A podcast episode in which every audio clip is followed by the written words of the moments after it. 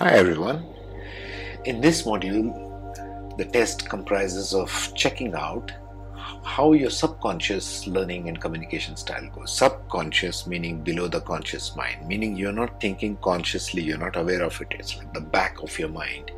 We all have ways in which we function subconsciously and which dictate pretty much how we have unconscious behaviors. What triggers us, what makes us angry, what makes us happy, what makes us sad, all of this is part of subconscious memories that we have. So we shall examine in this particular test how it goes. Let me give you a brief introduction to this, what it will provide. Subconscious learning and communication style, what's that about? Subconscious learning and communication style gives an understanding of which kind of sensory input do you predominantly work from. Now, for example, so we have got a subconscious sensory conditioning. We are talking about hearing, we are talking about feeling, we are talking about visual, audio, that kind of a thing. So what does that look like?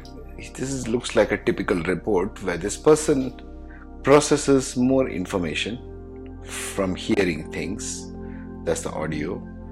Then comes the kinesthetic things, which is the feeling, and then visual. So visual is not predominant form of processing for this kind of a person, whereas feeling is more, and most predominant is hearing. So this person would first say things like, I hear you, and then I feel what you're saying, you see. So this is important of the parameters to understand when we are talking of subconscious style of processing information or the sensory input. So the visual communicators, what are they? What are those kind? Visual communicators learn by seeing and memorizing, looking at pictures. They need to see pictures. They won't be more of an audio kind of person. They won't process more of hearing. They'll process more of visual stuff. So they can learn by pictures, visual medium. If you're communicating with the visual kind of person, you might send them pictures, videos, slides, images rather than written reports. The words they will like to use are see, look, view, focus, appear. The next kind would be the auditory, the ones who want to hear stuff. So they process information by listening to things. They will likely be literal listeners.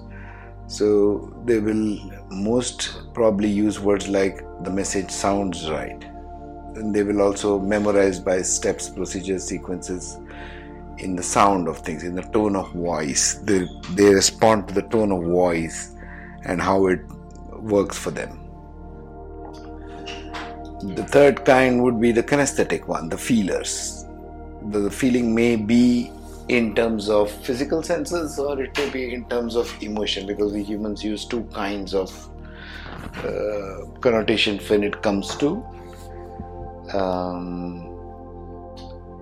using the word feel. It may be either I feel sad or I feel cold. So it may be both. Kinesthetic applies to both. But they'll be talking more in terms of a feeling. This is my gut feeling. These are the kinesthetic type of processors or communicators. The auditory digital ones, why is it called digital? Because it's more of an internal communication. It's communication, internal talk, self-talk. The message, the communication that takes place inside one's head, right? They will be talking more in terms of what makes sense to them and what doesn't make sense to them. They also memorize by steps, procedures, and sequences.